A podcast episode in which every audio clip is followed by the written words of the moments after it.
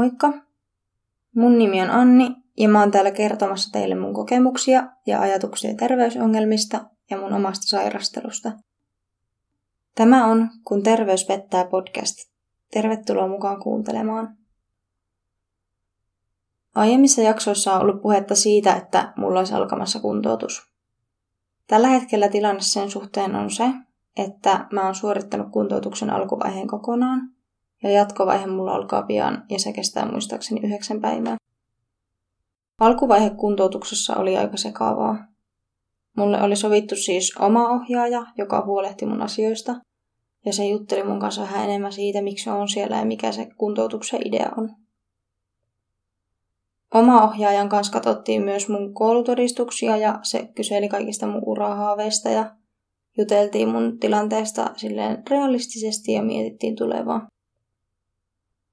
Oma ohjaaja käyntien lisäksi mulla oli sitten lääkäriaika ja psykologiaika.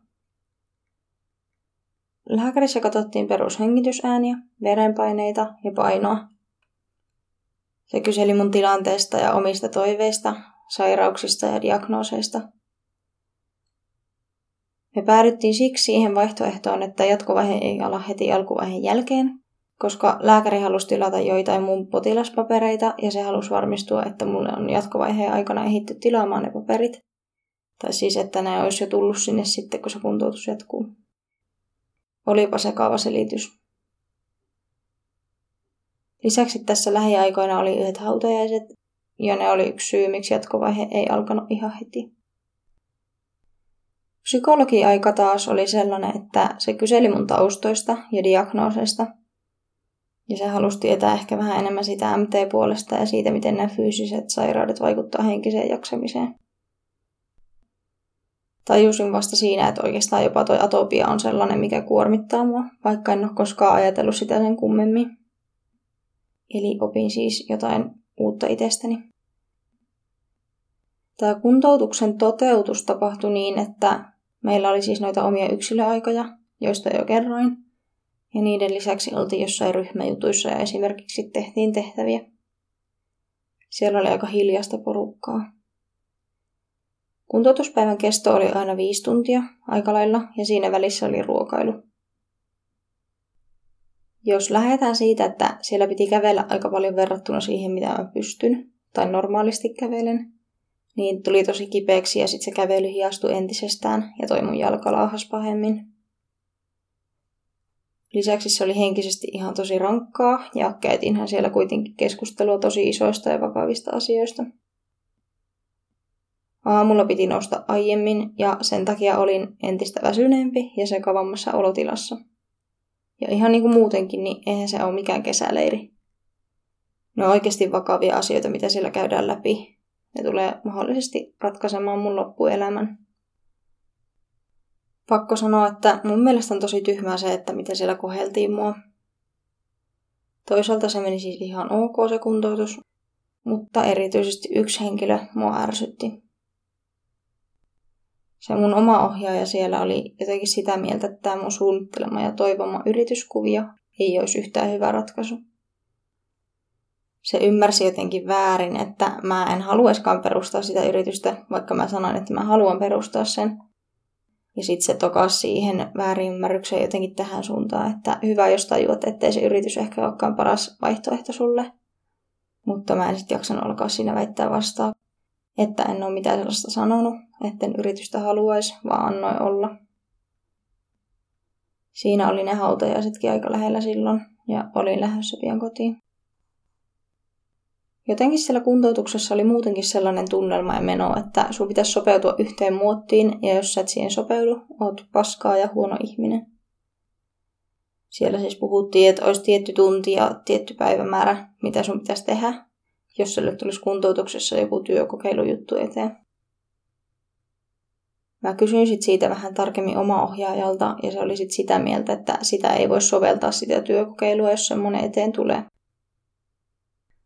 oli vähän niin kuin, että haloo, me ollaan kuntoutuksessa, eli ei välttämättä maailman työkykyisimpiä ihmisiä, joten miten ne siellä olettaa, että sä vaan pystyt johonkin, mitä henkilökunta vaatii. Toki siis siellä on tosi paljon erilaisia ihmisiä ja monella oli vain joku yksi tietty ongelma, mitä mä niin kuin ihmisiä kuuntelin. Eli mun tilanne oli paljon vaikeampi jo lähtökohtaisestikin. Mutta se, että en mä niinku ole työkykyinen ja en mä pysty siihen tiettyyn muottiin, niin mitä sitten tehdään, jos ne mulle joku työkokeilu laittaa? No joo, se selviää sitten vähän lähempänä, mutta kyllä mä aion vastaan sanoa, jos ne jotain alkaa inttämään. Mä tiedän itse, että jos mä teen niin sanotusti liikaa, niin olo on sitten sitä pahempi seuraavina päivinä. Mutta kuitenkin se pointti oli, että jos jaksan hädintuskin niin sanotusti rentoa viiden tunnin päivää, niin miten mä jaksan kuuden tunnin päivää paikassa, jossa työ on kymmenen kertaa siihen kuntoutukseen nähen. No, jospa saisi selvyyttä näihin asioihin sitten jatkovaiheella, mutta omasta mielestä mä kuitenkin tein aika selväksi sen, että mikä tilanne on nyt, ja kyllähän se lääkärinkin lausunnoista näkee. Mä voisin vielä sanoa tuosta hautajaisjutusta tähän samaan, että kivut on siis lisääntynyt tosi paljon niiden ja sen läheisen kuoleman takia. Ihan hirveätä huomata, että se helvetillinen särky voi olla vielä helvetillisempi. Mitä mä itse sitten toivon kuntoutukselta, jos näin hienosti hypätään aiheessa? Mulla on semmoinen fiilis, että mä haluaisin vaan selvyyttä siihen omaan tilanteeseen ja siihen, että mihin mä oikeasti pystyn. Mä haluaisin kuulla varsinkin lääkärin mielipiteen siitä, kun jatkovaihe on lopuillaan ja se on selvittänyt enemmän tätä tilannetta. Mutta se, että sais vähän itsekin tietoa enemmän siitä, mikä mun tilanne rehellisesti on. Toisaalta mä tiedän oman kroppani, mutta toisaalta siellä on niitä asiantuntijoita, joilta saa lisää näkökulmia, vaikka ainakin se oma ohjaajan kanssa mä olisin täysin eri mieltä. Mutta just sen oma ohjaajan takia on semmoinen aika epätoivoinen olo ja sellainen, että entäs se laittaa mut tekemään jotain, mitä mä en oikeasti pysty tekemään. Tämmöinen esimerkki tähän väliin. Siellä oli kerran tämmöinen liikuntatunti tai vastaava. Ja mulle sanottiin, että se olisi kevyttä liikuntaa ja että kaikki pystyy osallistumaan, mutta kävi niin kuin pelkäsin. Mä olin puolet siitä ajasta mukana ja silloinkin siten, että välillä istuin penkillä ja seurasin sivusta. Mua siis oikeasti ärsyttää tosi paljon se, että joku henkilö tulee sanomaan mulle, että kyllä sä pystyt. Koska jos sä et ole ollut mun kropassa ja tuntenut tätä kipua ja näitä oloja, mitä mä tunnen, niin silloin sä et tiedä. Siinä oikeasti huomasi sen, että miten huonossa kunnossa itse on se kipu, mitä se liikunta aiheutti, niin ei ollut mitään sellaista normaalia lihassärkyä, jos joku nyt miettii. Mä erotan sen lihassäryn liian rasituksen tuomasta kivusta. Ja kaiken lisäksi se liikunta oli siis jotain sulkapalloa ja jotain toista peliä. Ei sinänsä niin rankkaa, mutta mulle se oikeasti oli siitä pari seuraavaa päivää oli ihan hirveetä ja jotenkin vaan rasahtelee se, että joku luulee tietävänsä miltä musta tuntuu tai mihin mä pystyn.